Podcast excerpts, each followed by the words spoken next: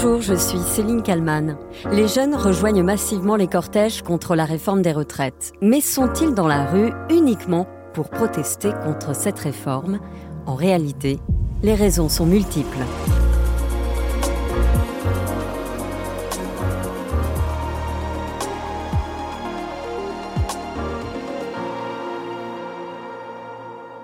C'est la nouveauté depuis deux semaines, la présence des jeunes de plus en plus nombreux euh, dans les cortèges, les jeunes qui étaient plutôt absents des deux premiers mois de mobilisation. C'est quoi l'objectif? C'est de faire la révolution? Ce qui est sûr, c'est que le 49-3, il a fait euh, déferler la jeunesse comme jamais auparavant. Il n'y a jamais eu autant de jeunes, non seulement dans la rue, mais aussi dans les assemblées générales. Ce mardi 28 mars 2023, la journaliste Apolline de Malherbe reçoit Ariane Anemoyanis.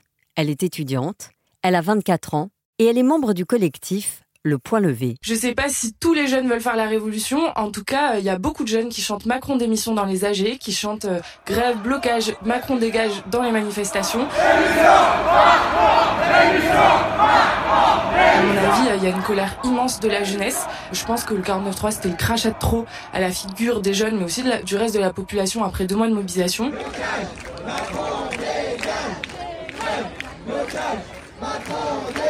Alors, toujours plus de jeunes dans la rue Selon les renseignements territoriaux, leur présence devait doubler, voire tripler, dans les manifestations prévues ce mardi contre la réforme des retraites. Dixième journée de mobilisation de l'intersyndicale. Au début du mouvement contre la réforme des retraites, il faut bien l'avouer, la mobilisation des étudiants était timide.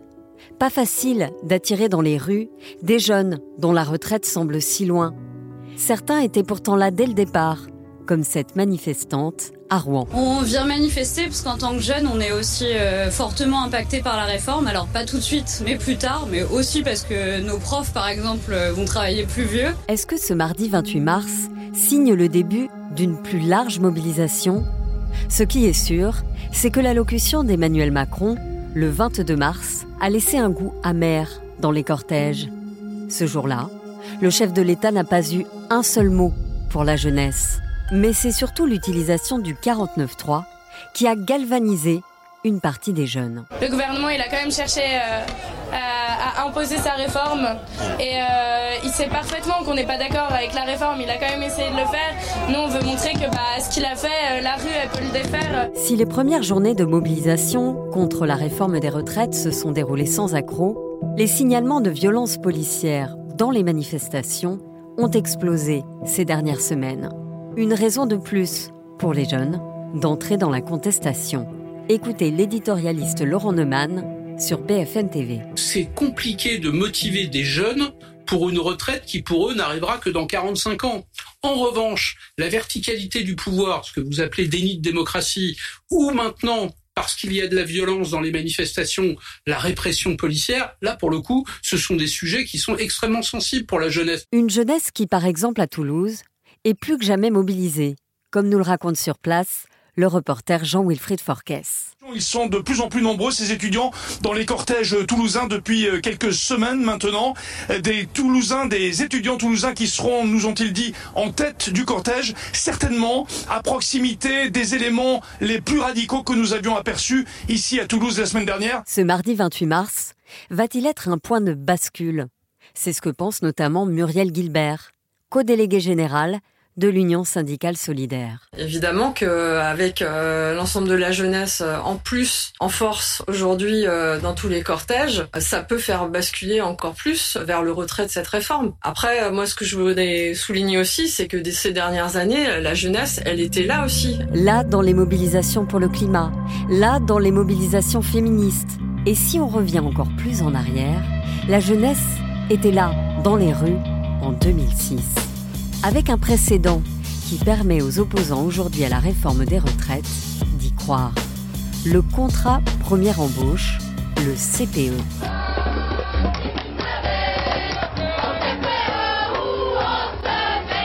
Des slogans déjà bien rodés et des jeunes plus que jamais motivés. Cet après-midi à Paris, ils étaient plusieurs dizaines de milliers, convaincus que le mouvement est loin de s'essouffler.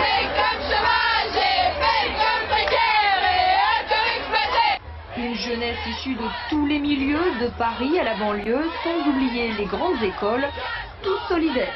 Le CPE, raison de la mobilisation, en 2006. Un contrat de travail destiné aux moins de 26 ans, avec une période d'essai de deux ans, et donc la possibilité d'être licencié sans motif au bout de 24 mois. Un dispositif imaginé pour lutter contre le chômage des jeunes. Des jeunes qui se mobilisent alors pendant trois mois, entre février et avril 2006. J'ai l'honneur, Monsieur le Président. Le Premier ministre de l'époque, Dominique de Villepin, d'engager la responsabilité du gouvernement. Joue la montre et finit par enclencher le 49-3. Je suis très attentif au, au bon déroulement euh, de cette journée. Je suis ouvert au dialogue. Le CPE est adopté, mais la colère ne retombe pas. Bien au contraire. Le Premier ministre ne bouge pas d'un pouce, malgré la pression de plus en plus forte de la rue. Pas question de reculer. Il espère convaincre les Français jusqu'au bout. Les éléments de langage de l'époque sont exactement les mêmes qu'aujourd'hui.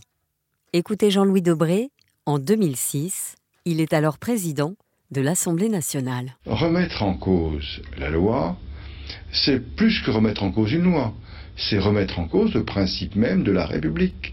La loi est votée par les représentants du peuple et, par conséquent, je crois qu'il n'est pas question de revenir sur cette loi. Quoi qu'il en soit, la jeunesse reste mobilisée et poursuit la contestation, comme ici, à Pornic, en Loire-Atlantique, où un jeune se met à rapper devant la caméra. Villepin, ton CPE peut te le garder, la France d'en bas est révoltée, sont de temps trous et rends-toi compte que ta réforme, tout le monde est contre. On va que tu te modes de notre avis, tu ne daignes même pas nous consulter avant de proposer des lois pourries, commence peut-être par regarder. Les jours se suivent, la mobilisation ne faiblit pas, comme ici, à Nice. 19h30 hier soir, l'occupation de la fac vient d'être votée. Le personnel, inquiet, est aux petits soins. Les grévistes, bichonnés, auront une soirée sur mesure. Gestion pratique avant le grand débat prévu plus tard dans la nuit. Je vous rappelle que dans la salle 5, vous avez une issue de secours au nord. D'accord. Et que toutes les portes sont des issues de secours et qu'elles ne seront pas verrouillées. Sauf qu'au fil des jours, des tensions apparaissent entre grévistes et non grévistes. À l'université, la situation devient intenable. D'un côté, les grévistes, galvanisés par les manifestations d'hier, reconduisent les blocages. De l'autre, ceux qui veulent retourner en cours essaient de se faire entendre. Des présidents d'université débordés par la situation, il faut assurer la sécurité, parfois décaler les examens. Paris 8 va suspendre les cours toute la semaine prochaine. Les manifestations, les tensions au sein des universités et les violences finissent par faire plier le gouvernement. J'ai entendu également des inquiétudes qui s'expriment chez de nombreux jeunes. Nous sommes le 31 mars 2006. Et chez leurs parents. Et je veux y répondre. Quand le président de la République de l'époque, Jacques Chirac, prend la parole. C'est pourquoi je demande au gouvernement de préparer immédiatement deux modifications de la loi sur les points qui ont fait débat. La période de deux ans sera réduite à un an en cas de rupture du contrat le droit du jeune salarié à en connaître les raisons sera inscrit dans la nouvelle loi. Face à la contestation, le gouvernement finit donc par s'incliner. Et le 10 avril 2006, le CPE est définitivement enterré par Dominique de Villepin. Cela n'a pas été compris par tous. Je le regrette. Du CPE, il ne reste rien, si ce n'est un exécutif affaibli et au plus bas dans les sondages. Alors aujourd'hui aussi, les cotes de popularité du gouvernement et du chef de l'État sont très très basses. Reste à savoir si cette dixième journée de mobilisation changera quelque chose dans ce bras de fer qui dure déjà depuis plus de deux mois.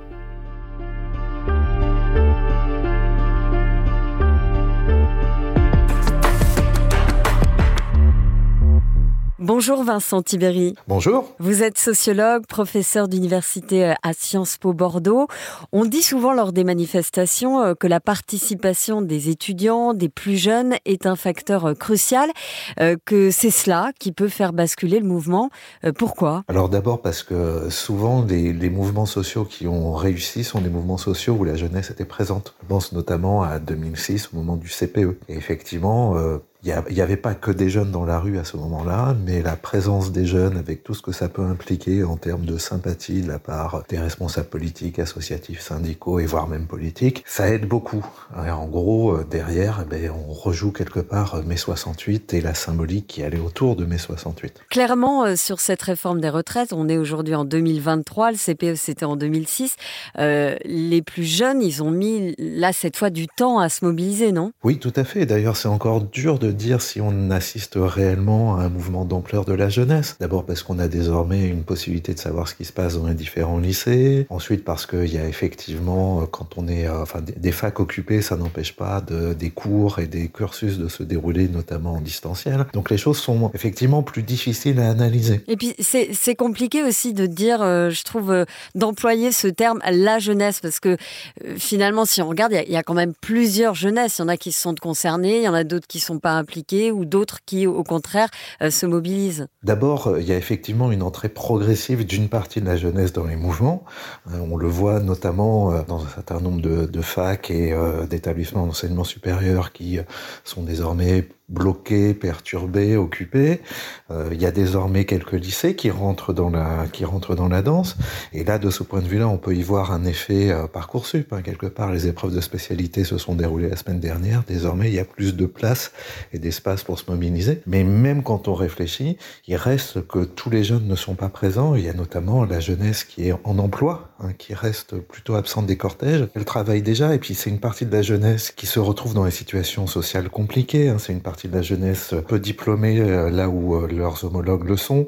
Euh, ils sont dans des emplois précaires, dans des emplois atypiques et vraisemblablement aussi dans des emplois où la présence des syndicats et des collectifs de travail est beaucoup moins forte. Donc il est pour eux beaucoup plus dur de se mobiliser. Et puis il faut pas oublier que parmi la jeunesse en études, vous avez aussi toute une jeunesse populaire pour qui les études sont un sacrifice, tant personnel, professionnel, familial. Et donc pour eux, le coût d'une mobilisation est un coût qui s'en ressent durement. Cette fois, on a l'impression que la, jeunesse s'est mobilisée quand il y a eu l'utilisation du 49.3. Euh, en tout cas, ils ont été euh, crescendo dans, les cortèges. Oui, euh, vraisemblablement que derrière, ça nous raconte aussi une volonté de faire démocratie différente. C'est-à-dire que le 49.3, il est constitutionnellement tout à fait légitime, il est même stratégique, mais néanmoins, c'est un mode de décision qui clairement va de moins en moins avec la culture citoyenne qui est en train d'émerger et qui a déjà émergé hein, dans des, des générations d'adultes déjà là, qui demandent plus d'horizontalité, plus de culture de l'association, plus de prise en compte des mouvements sociaux, voire de la société en général. Il faut pas oublier que c'est aussi la jeunesse qui a connu le Covid, qui connaît les premières euh, les premières mobilisations autour du climat, et vraisemblablement que tout ça fonctionne et, euh, et, et se dynamise. Il y a eu donc l'utilisation du 49.3, et puis il y a aussi ces images de répression euh, policière euh, qui sont diffusées euh, largement sur les réseaux sociaux. Oui, tout à fait. Il faut se souvenir que pendant le Covid, il y a eu un épisode de mobilisation mobilisation sociale, c'est notamment euh, après euh, l'assassinat de George Floyd par des policiers américains. Alors on pourrait se dire c'est de la solidarité avec euh, face à du racisme dans un pays étranger, mais si ça a autant mobilisé en France, c'est notamment parce qu'il y a un souci entre la jeunesse et la police, et avec notamment l'impression que la police ne les traite pas de manière correcte. Et donc quelque part, les violences policières sont une thématique qui transcende la jeunesse, même au-delà euh, de la jeunesse la plus mobilisée. La génération d'aujourd'hui, ceux qui ont 20 ans, alors peut-être pas ceux qui travaillent, mais les, les autres, est-ce que vous diriez que c'est une génération qui est politisée? Alors, c'est toujours une, c'est toujours difficile à dire parce qu'ils sont en train de se politiser quelque part. Mais néanmoins, euh, ce qu'on sait, c'est qu'on est face à une génération très diplômée et le diplôme est une variable très importante pour la mobilisation. C'est une génération qui a pris l'habitude de s'auto-informer à travers les réseaux sociaux, à travers des pratiques justement horizontales de transmission des informations. Et donc, on n'est pas face à une jeunesse dépolitisée, on est face à une jeunesse qui, effectivement, ne se reconnaît pas nécessairement dans le vote, dans les partis, dans la représentation, mais par contre se mobilise sur plein de causes différentes, le féminisme, l'écologie, le réchauffement climatique, les violences policières et désormais les inégalités sociales.